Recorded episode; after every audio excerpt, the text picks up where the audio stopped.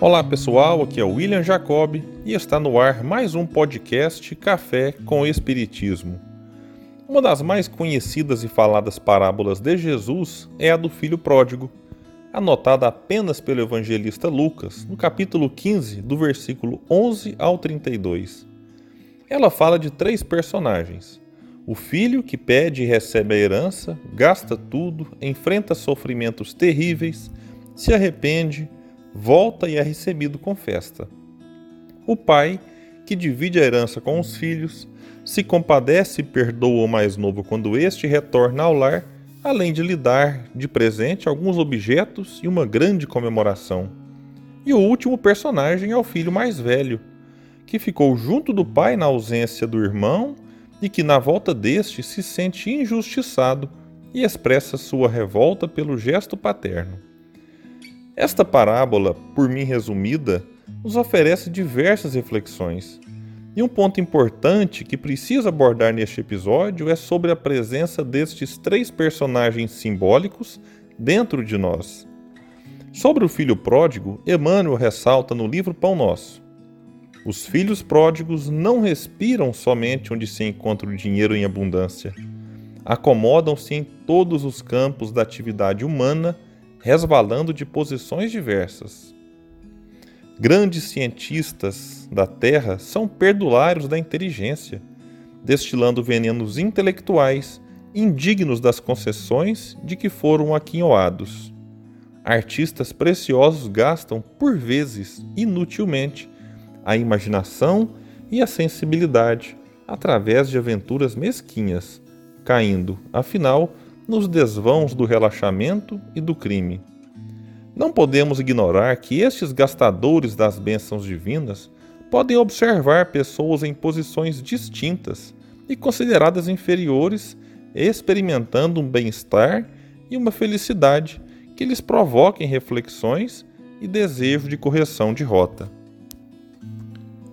Quantas vezes, a partir de uma situação materialmente confortável, fazemos mau uso do livre-arbítrio e enfrentamos diversas situações dolorosas e difíceis na vida. Mas é preciso observar o filho mais velho e reconhecer que ele também fala do comportamento humano e, portanto, de nós mesmos. Quantos não nos revoltamos diante daqueles que consideramos pecadores? Quantos não desejam que criminosos sejam punidos pela eternidade, sem o direito ao perdão e a oportunidade do recomeço. Vale lembrar que simbolicamente o pai da parábola representa Deus.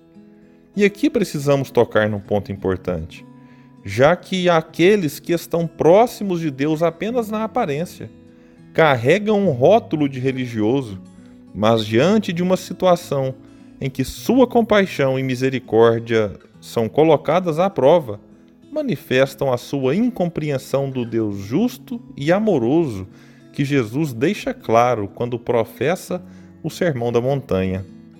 E precisamos falar do personagem que falta, o Pai, que também está em nós sempre que perdoamos e nos compadecemos com ternura e alegria diante dos sofredores, mesmo que aquele sofrimento tenha sido originado de uma escolha mal feita de um caminho que o próprio indivíduo escolheu percorrer.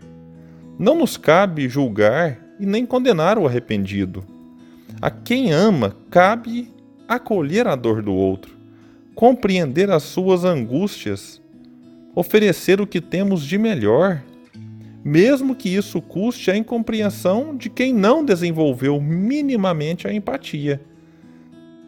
Todos aqueles que fazem ou já fizeram algum trabalho social com quem está à margem da sociedade já ouviu algum tipo de acusação e de reprovação. A mais comum de todas é: se você continuar ajudando, ele nunca vai sair desta vida e voltará a cometer os mesmos erros de sempre. Eu deixo uma pergunta para nossa reflexão: que dia o ódio solucionou algum problema? Ele pode até causar uma falsa sensação de solução, mas o futuro mostrará que ele apenas criou outro problema. O mundo será transformado pelo amor. Não existe outra forma. precisamos desenvolver cada vez mais o divino que há em nós. E para isso é fundamental reconhecer as próprias fragilidades, aceitar que a dor faz parte do processo de evolução e aprendizado, assumir os erros cometidos e fazer o caminho em busca da reparação. E para encerrar este episódio, é bom reforçar que os dois filhos erraram, mas Emmanuel, no mesmo livro Pão Nosso, nos deixa uma reflexão interessante. Lendo a parábola com atenção, ignoramos qual dos filhos é o mais infortunado, se o pródigo, se o egoísta. Mas atrevemos-nos a crer na imensa infelicidade do segundo, porque o primeiro já possuía a bênção do remorso em seu favor. Muita paz e até o próximo episódio do Café com Espiritismo.